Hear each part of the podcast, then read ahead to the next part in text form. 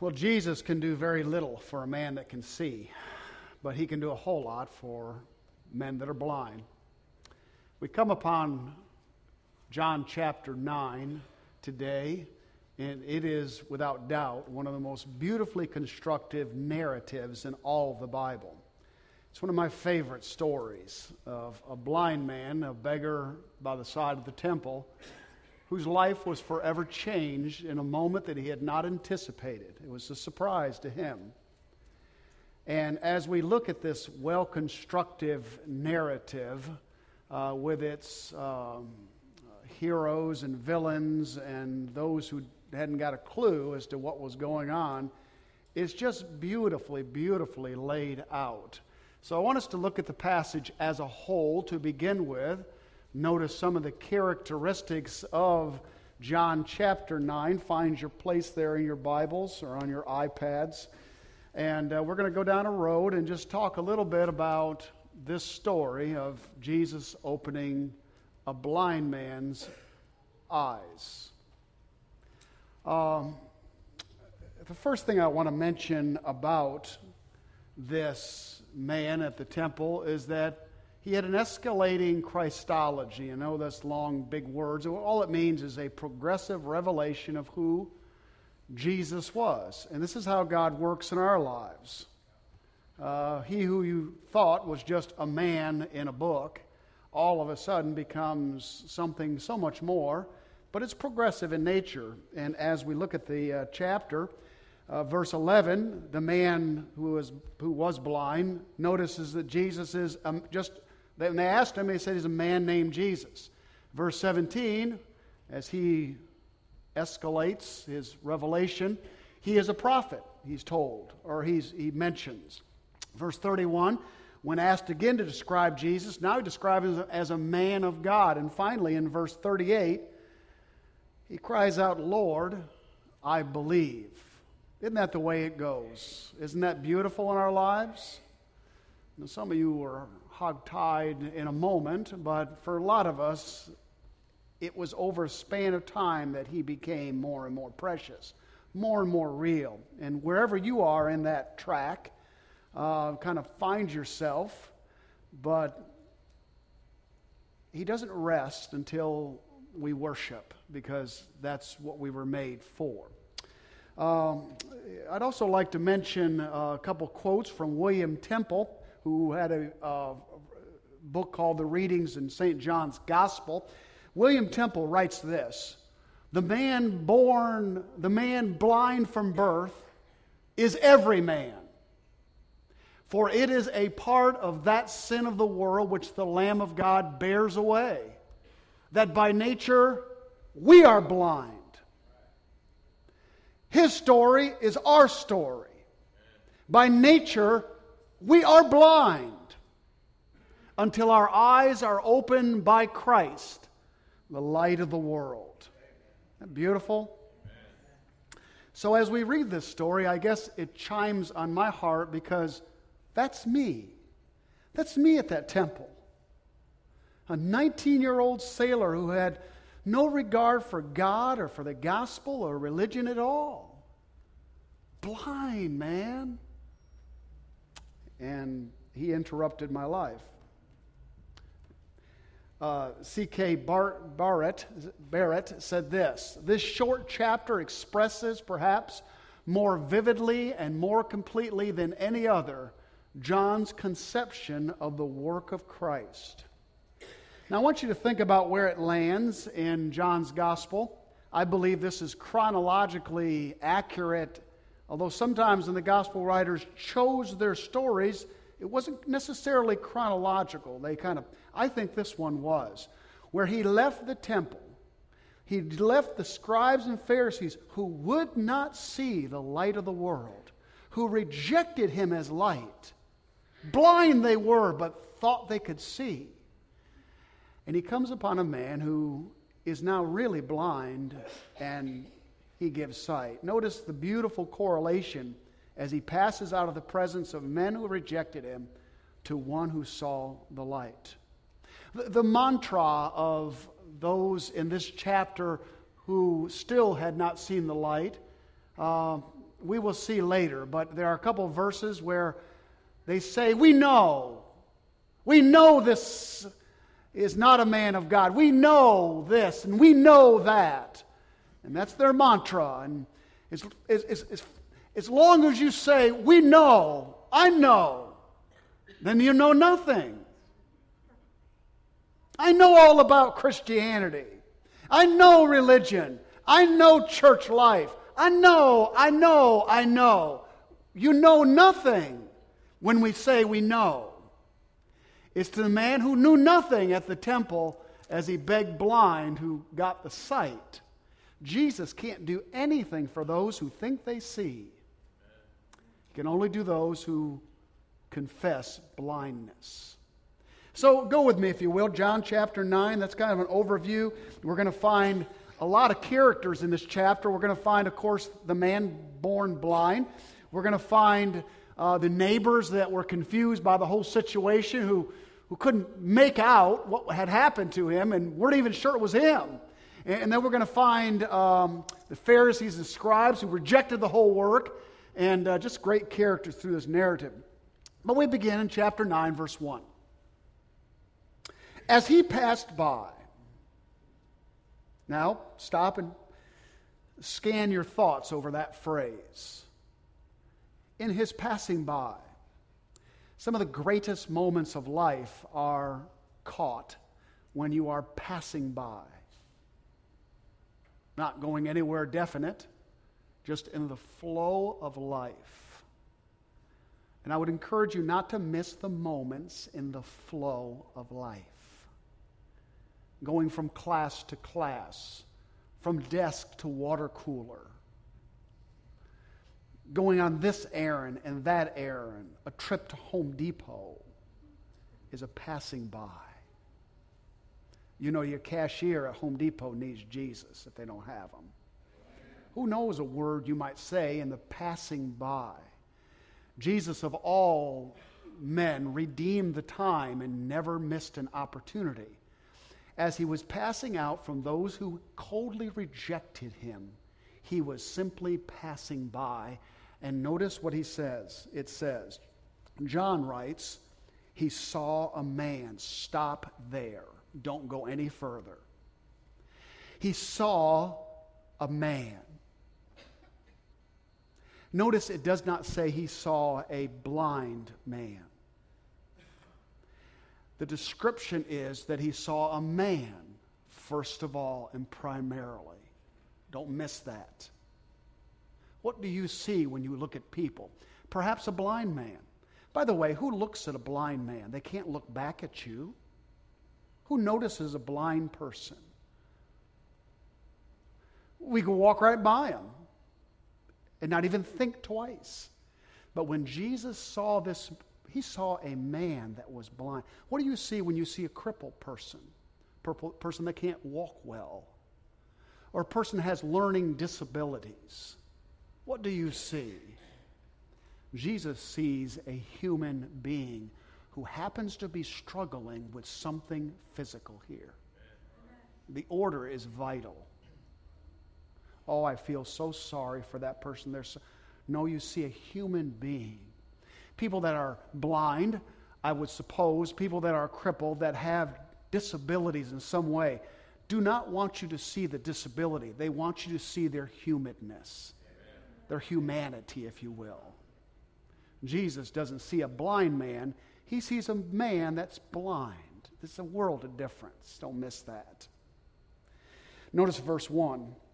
He saw a man who was blind from his birth. He had never seen. When he opened up his eyes out of his mother's womb, nothing was there. He did not know colors, he knew nothing. Now, people that are blind, I, I understand, can, are very sensitive to hearing and sensing situations. All the other senses are more acute because they cannot see. So, this man, as he sat by the gate, we find out later he was begging probably heard all the statements that were made going by him. Statements that you didn't think perhaps he could hear. He heard. And notice as he's passing by, the disciples asked him. Now, why did the disciples ask Jesus this question that he's going to ask him? Obviously, first of all, he saw Jesus focus his attention on the blind man. They watched Jesus as he looked over and saw the man laying there. And, and as if reading the thoughts of Jesus, they ask a particular question. Interesting. Look at the question they ask Rabbi, who sinned, this man or his parents, that he was born in this condition, condition of blindness? Get into the narrative. Walk with Jesus. He walks by, he looks at the blind man, and they're looking at him, looking at the blind man, and they think, well, what's he thinking? What's he thinking? What's he thinking? Well, he must be thinking that this man sinned somehow, so let's ask him. Be careful when you begin to read the mind of Jesus, thinking that he thinks in a certain way toward anything.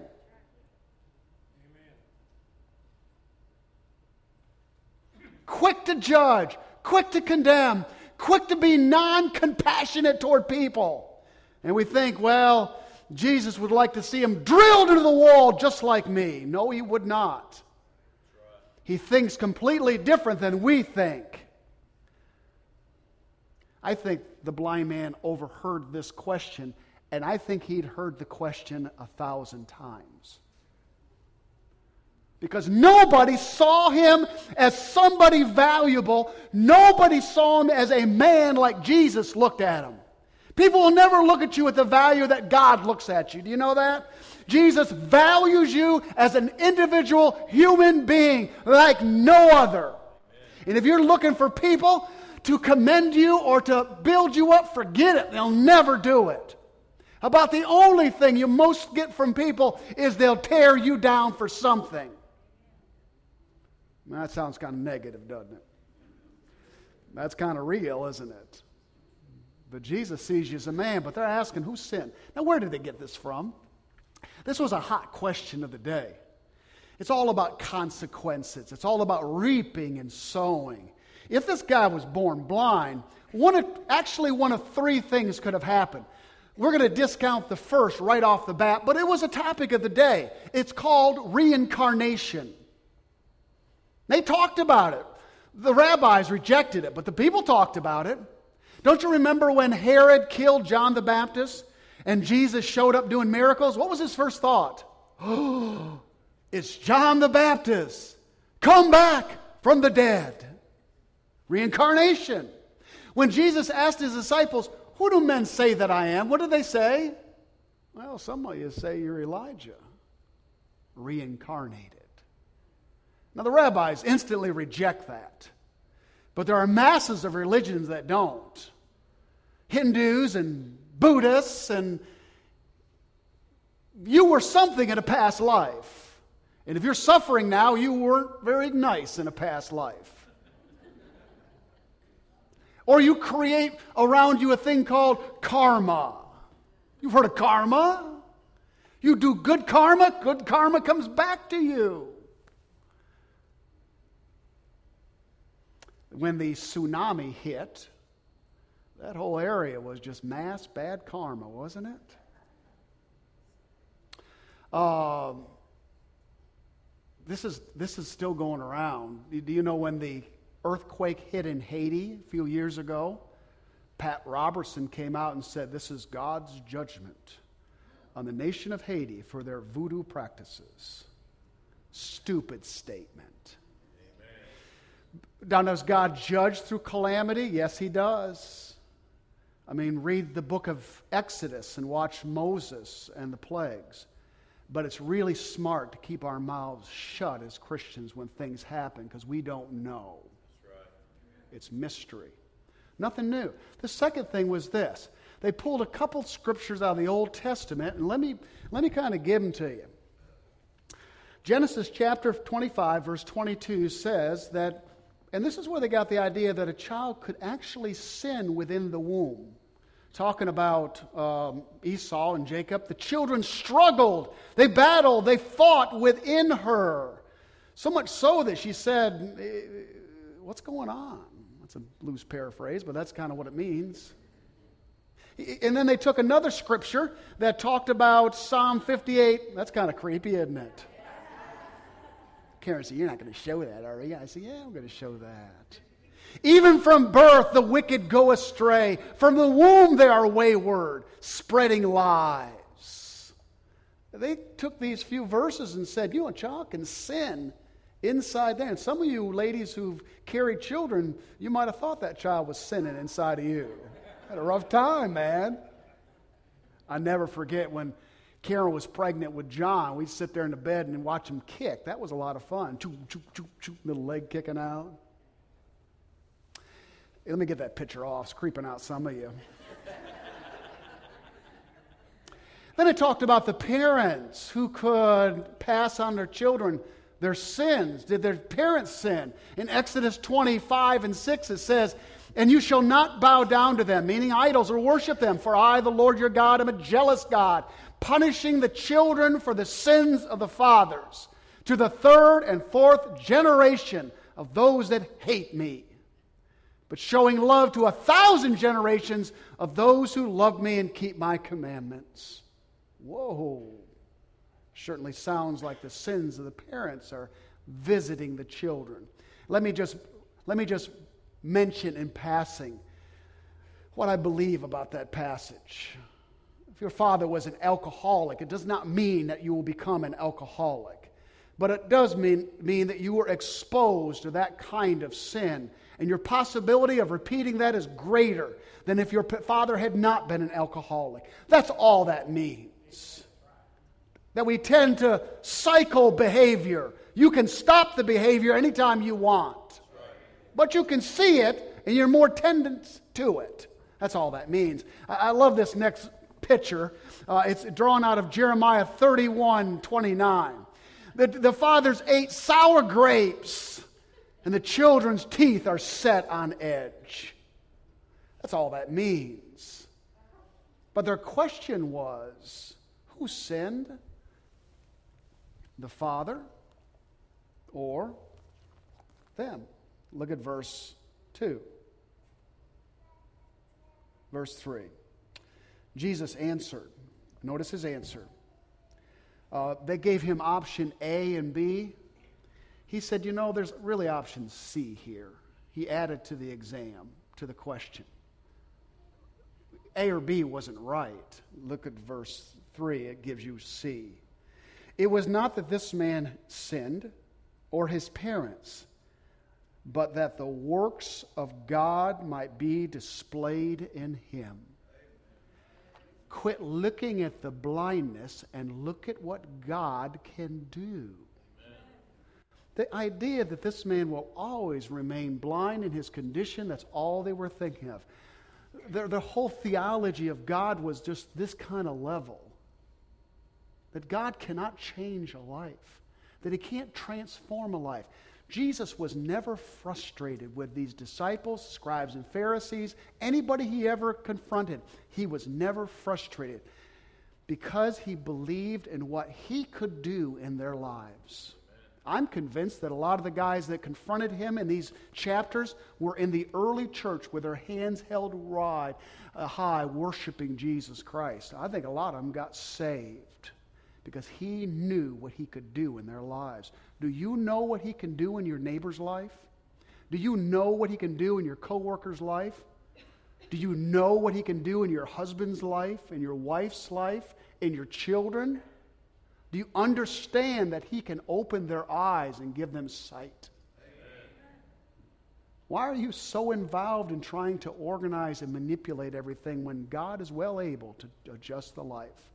I hadn't planned on saying that, that just kind of popped out. Look, look at the next verse. Then he says this We must, notice, we must work the works of Him the word must is a little Greek word, ia, and it means it is a very strong verb in the Greek. We must. Imperative. We must work, notice, the works of Him. I love that. I love that. Let me tell you why. Because it's not my work, it's His work. We must work His works, not ours. I love that. For so many years as a Christian, I was told, work, work, work. And I got what they call burned out fast, fast, fast. Wore out by the treadmill of religion, wore out by the demands of men. When you serve the Lord in the spirit of His power and it's His work, you never get tired. It's a constant refreshing. If you get burned out and tired in the service of the Lord, you're doing it according to your own strength and power. By your own efforts. When He works, it's beautiful, man. It's so easy, it's so free, it's so delightful. Surprises are around every corner. You never know who you're going to meet, who you get to talk to. We must work the works of him who sent me while it is day. Night is coming when no man can work. Well, when is the night that he's referring to? Good question. It's when you can't work anymore. It's when you're done. Life is so brief and so short. Soon we will all be gone. We're just passing through. And you only have so many days and weeks and months and minutes. And the time for God to work on our lives is not next month, it's not next year. It's not when you get your life together, you know, and you pull it all together and everybody goes, Oh, you're just great, aren't you? You know, you just got it all together. You got no problems and issues. God wants to work right now in your life and in my life in spite of us. Amen. We only have a short time. Be serious about it. Be determined about it. Be focused about it. Be purposeful about your relationship with Jesus Christ because you don't have tomorrow. All we have is today. We're, we're great on making plans for six months, two years from now. Boy, we're really going to get back and just get right. Do it now. As long as I am in the world, I had a fella tell me a long time ago uh, that um, uh, he was an he was an atheist. I think he was a Satan worshiper or something. It was kind of I, I met him on the route that I was. I used to fill vending machines which was a really cool job because you get all the honey buns and thing you want all day long. You just kind of eat them. Anyway, so I did that for about a year, and so I was talking to this guy on the route as I was filling the snack machine with M and M's and all that stuff, and he said, "Well, that, that verse says, you know, Jesus is uh, the light of the world as long as he's in the world. Well, he's not in the world, so there's other lights we go to." I said, "No, I think he's still here." I, I think he's right in front of you right now. Amen. Off he went. Jesus is here. He's the light of the world. Now, when the rapture comes and he's taken out through us, the light of the world will be gone. But then the Holy Spirit comes right back and and people get saved during the tribulation. Now, verse 6 says this Having said these things, I personally love these verses because I have always enjoyed spitting. Seriously. From teenager up, man, I just I could just spit all day. Just enjoy the practice. Spitting contest, love it. You know, chewing tobacco. You want me to spit on you? Okay. So this is, yeah, did we lose it? Uh, uh, uh, uh, unplug it out there. I can't pound on the pulpit. What kind of preacher doesn't pound on the pulpit? I, I thought that's, that's what they teach in seminary. Back to spitting. That's why I miss chewing tobacco, which is a terrible practice and will give you cancer in the mouth, and I'd highly disrecommend it. That's not even a word. But, but, but, but I used to love getting a good wad of molasses and, you know, just spitting. So I love these verses. This is so earthy. which is a great John Steinbeck word. Okay, look at verse 6. Having said these things, he spit on the ground and made mud with saliva. Now, look, if you're going to make enough mud wiping a guy's eyes, you're just not going. You're getting a good live, you know, you're getting a good, good amount up. You might get two or three, you might get two or three loads up before it's all over. Amen? You want to create a nice little pile down there, okay? So you fill up this. Uh, what is wrong with you people? You don't have saliva in your mouth? It's just, you know, it's what the body does. That's what it does. Look at verse 6. Having said these things, he spit on the ground and made mud with the saliva. And then he, he anoints the man's eyes with the, here's mud in your eye. It's the very thing that would put your eyes out. It's the very thing that would make you blind, gives you sight. Do you understand the non reasoning of the moment? If you can see and I get a bunch of mud spit going on and I smear it in your eyes, guess what? You're blind now. He takes the very thing that makes no sense at all to give the man sight. And then he says to him, Go. Very simple. Go wash in the pool of Siloam. The word Siloam means sent. Now, a couple more things, and we got to close because I'm running out of time. Very quickly. This is the same pool that for seven days they had come down and dip water to take up into the temple, to mix with wine, to pour upon the altar, to worship the Lord. For seven days, the priest came down and dipped out of the pool of Siloam, sent down there to dip, came up on one side of the altar, pours the water. On the other side, pours the wine. The wine runs down these, these little canals, mixing together, pouring out of the altar, and they're worshiping the Lord as a poured offering. For seven days, beautiful religious service, beautiful religious setting. Incredible moment religiously, but nobody had their eyes opened. Jesus said, Let me show you how the pool of Siloam really works. You need some wine? Here's my wine. And he spits into the mud. Mixing with the water of the pool of sent, his eyes are open. Because when Christ comes to you personally and opens your eyes, your eyes are open. Religion will never do a thing for you. Churches can't help you. Only Jesus and a personal contact with Him will open your eyes. And when He opens your eyes, it's 2020. Think He had the eyes of a newborn. Amazing. And so he went and washed, and he came back seeing. One more thing about that pool Siloam means sent we were all blind in our sin. God sent his son.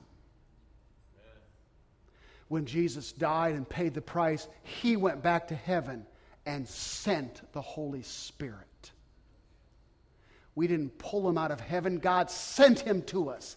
God sent Jesus, Jesus sent the Spirit, and as the Spirit sends us out, we cycle the experience all over again. God using us to help people's eyes to be open. Three things. First of all, He involves us in the work. What a privilege. What a glory. He involves us in helping blind people see Christ. And people are blind.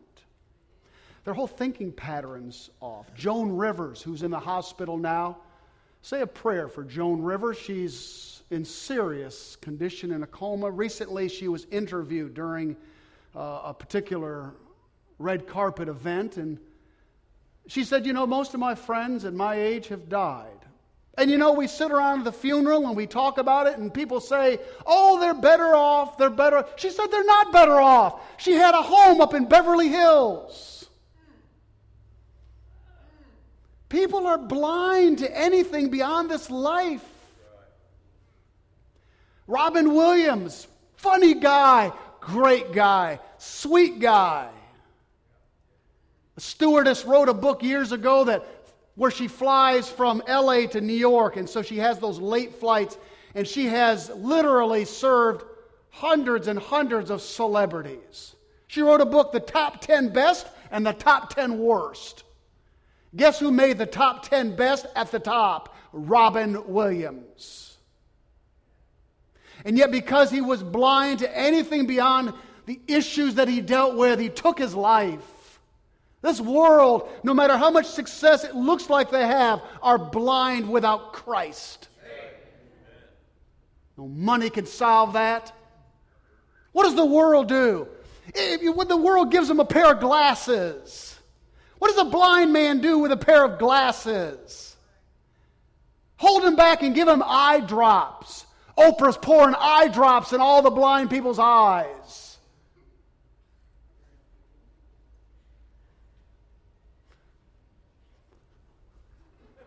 I won't say it. I'll hold back. This is the best the world can do is offer a blind man glasses and eye drops. Jesus touches him and opens his eyes. Amen. Praise the Lord. Hey, you don't need glasses when he does it. He involves us in the work. Second of all, he sees our humanity. He sees how human we are. He loves us. He, first of all, doesn't see us as a sinner, although we are sinners. And he does see us as that. But first of all, before he runs and sees how sinful and wicked we are, he sees us as a human being. Do you know Adolf Hitler was a human being to God? As wicked as that man was? Jeffrey Dahmer is a human being, a creation of the Creator God. Do you think he loves loved him any less than he loves you? He sees us in our humanness. And finally, man, he just opens this guy's eyes. Isn't that good?